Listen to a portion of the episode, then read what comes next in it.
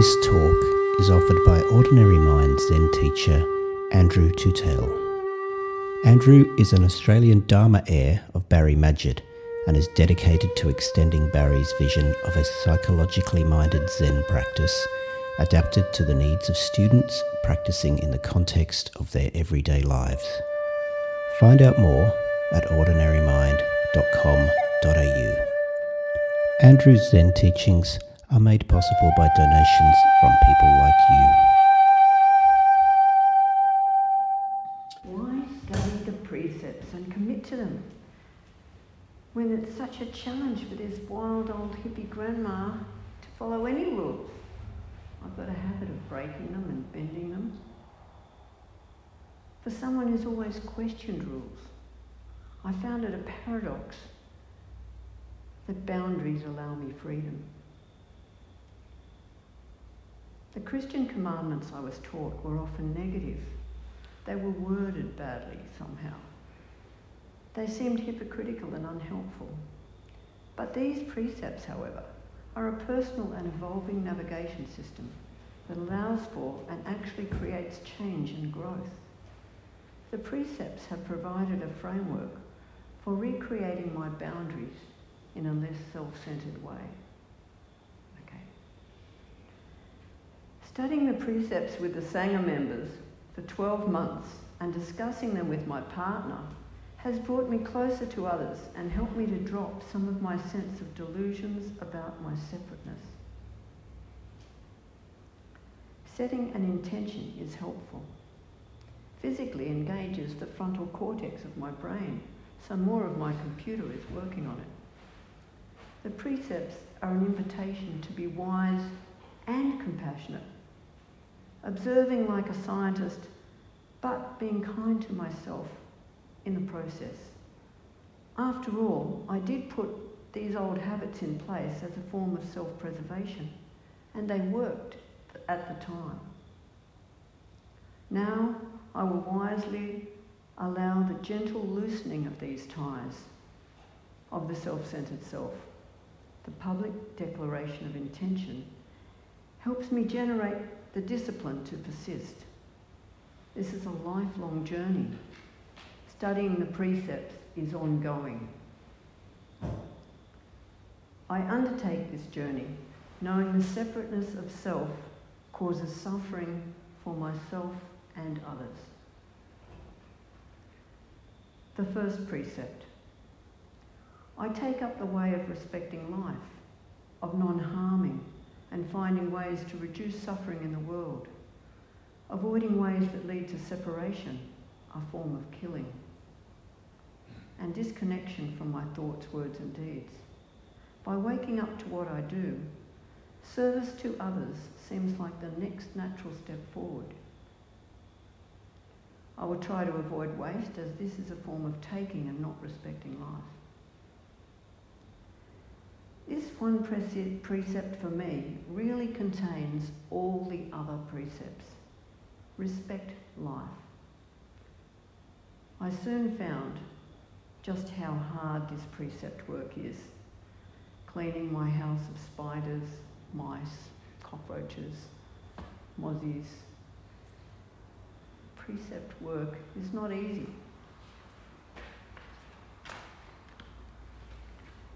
The second precept, taking only that which is freely given, noticing my greed, noticing my fear of scarcity, my mistrust in the future. Not being happy with what I have now. Noticing my internal conversation, justification for greed, for taking more than I need, even if it's just the biggest piece of cake or that last piece of sweet potato.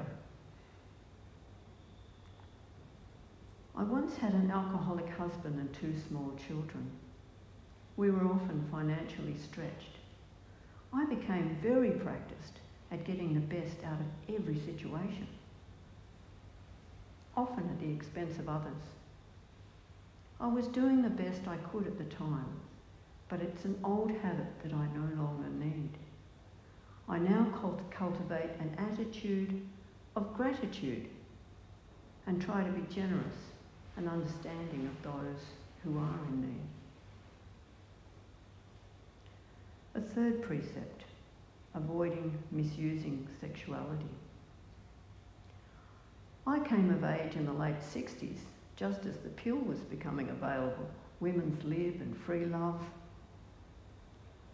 It wasn't free. There was a cost attached. I soon learnt that. When I finally learnt to really love and care for myself, I realised how easily sexuality can hurt others and myself. I felt relieved that I'd finally found practical boundaries that ma- made real sense around this powerful energy. The fourth precept, speaking truthfully with kindness, means for me actively listening inwardly for what is honest, helpful, and timely before I speak. As a girl with a strict mother, I needed more freedom. I got into the habit of bending the truth for my own benefit. I was really good at it. It became an ingrained habit for pursuing my self centered dream. Cultivating wisdom with my words, I intend to listen more fully to notice the tendencies I have for moving away from alignment with the truth, being curious about why, and not judging myself for it.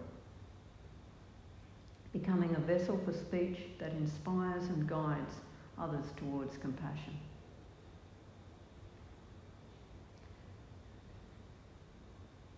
The fifth precept proceed clearly. I do not want to cloud my mind with delusions and substances that reduce awareness. I realised it is not just chemicals, but also habitual dependencies on certain concepts that hold me back from being fully present. Joko's core belief for me resonates as not feeling lovable or good enough and can mean that my mind becomes clouded with defense mechanisms. Just noticing that clouding of the mind and allowing change when wise to do so. Although my habit was only one glass of wine in the evening, which I really enjoy, I was inspired by Thich Nhat Hanh's comments on this precept. He reminded me that alcohol causes more deaths than smoking and destroys people, families, and children. I have witnessed this personally the loss of my 21 year old granddaughter three years ago in an alcohol related car accident.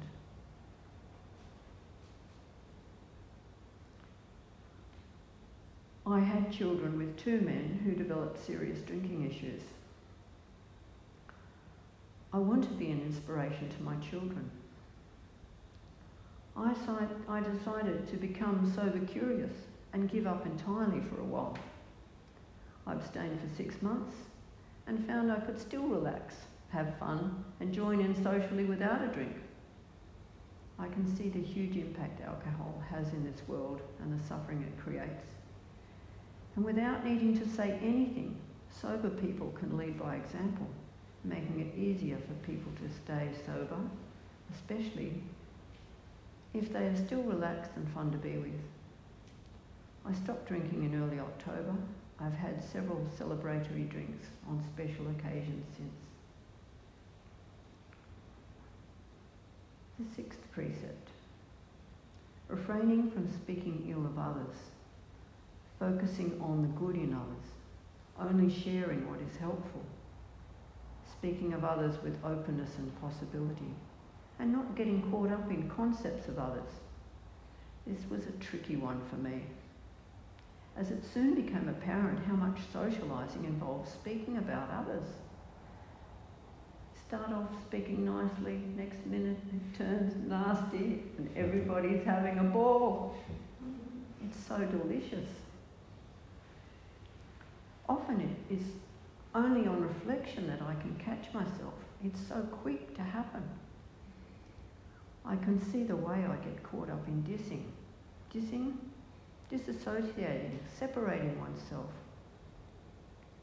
This was another reason to stay sober, where I can be more aware and can change the subject, or leave or even avoid certain people.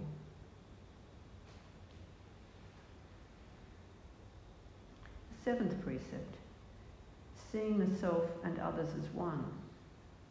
It's a bit similar, it follows on. Not comparing oneself to others or evalu- elevating oneself.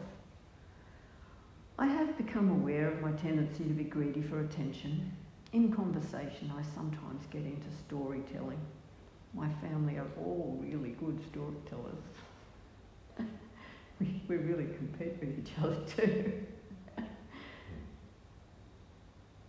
Somehow my story is more important. It's a really good story. I fail to notice that other people mightn't be so excited about it, and it probably even becomes boring. It's a means of building up the self. As the famous poem, The Desiderata, says, do not compare yourself to others, or you may become vain or bitter. A friend once said to me, just walking into Taormina shopping mall always makes me feel better about myself. I've noticed that too. But why do I need this constant reaffirming, this comparing with others? Maybe it's because the self is not real. It just wants to be the dominant identity and not just a sometimes useful lens when dealing with life. The eighth precept being generous in thought, word, and deed, noticing when I'm not. Being generous to myself also in my self care. Saying yes to the beggar, to the charity, to the busker, to the person asking for help sometimes with money, but also with time and energy. Smiling and making eye contact is also a way of giving.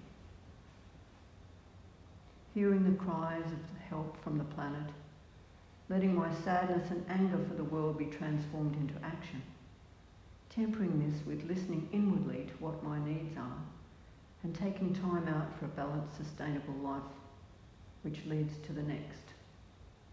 The ninth precept refraining from self indulgent anger. That is observing and resisting personal anger about me, my, and mine. It's not a really big issue for me. This anger is different from life affirming anger, which is a source of energy to be heard and harnessed. I put my transformed anger, my life affirming anger, into my environmental activism. Many activists who I work with, however, are still engaging in personal anger and are hard to work with. Transformed anger carries no heat, no ego. It is compassion in action. It's the clean, renewable energy. The world needs to make the switch clean, renewable, compassionate energy from recycled, self-indulgent anger. Noticing my patterns around anger in, in others, I challenge myself to be the observer and not to take it personally when someone gets angry around me. Knowing that bad behaviour often comes from trauma makes it easier for me to forgive. But that doesn't mean accepting. If I can't let go of the sting of someone's righteous anger, I come back later in the calm to debrief with the angry person if necessary.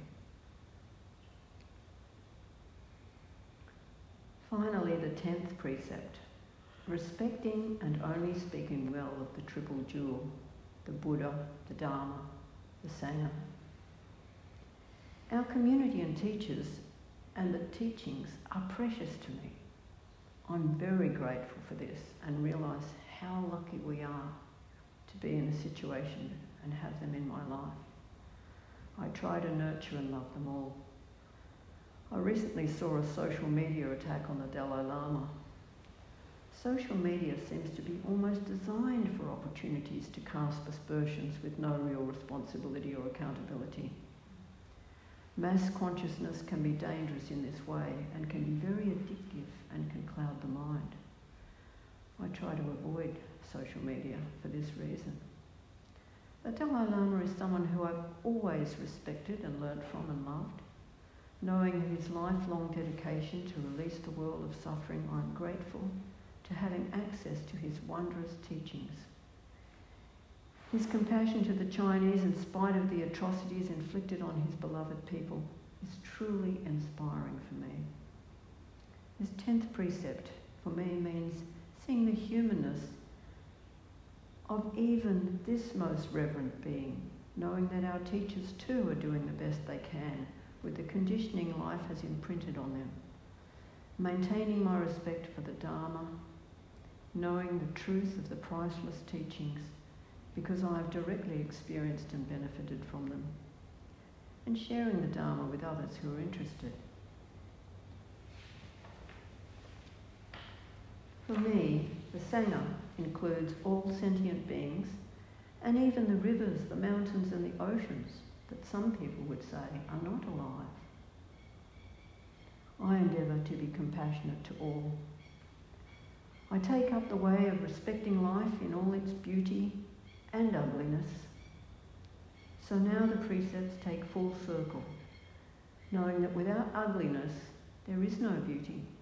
Without suffering and the hard precept work, for me there can be no personal growth. Although my tendency is to hold on to thoughts, concepts of self, words and form, and especially this body,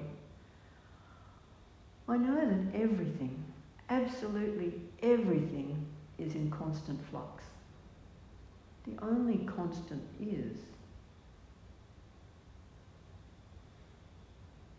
the silence, this space that embraces all, that allows all. Now the precepts don't seem like boundaries at all, just the natural thing to do. Respecting life for me means holding it gently, patiently, with wonder and joy, like the first moments of holding my newly born grandchild, my grandson Kai, born right there in front of me just 10 days ago after a 25 hour labour of love not owning or over identifying with the wild hippie grandma, just being there to help and love. For me, this is what all the precepts say. I want to do that. Just letting go of ownership and identification, I hold this life, this precious life, patiently, gently, with wonder and joy. Just being there to help and love. Thank you.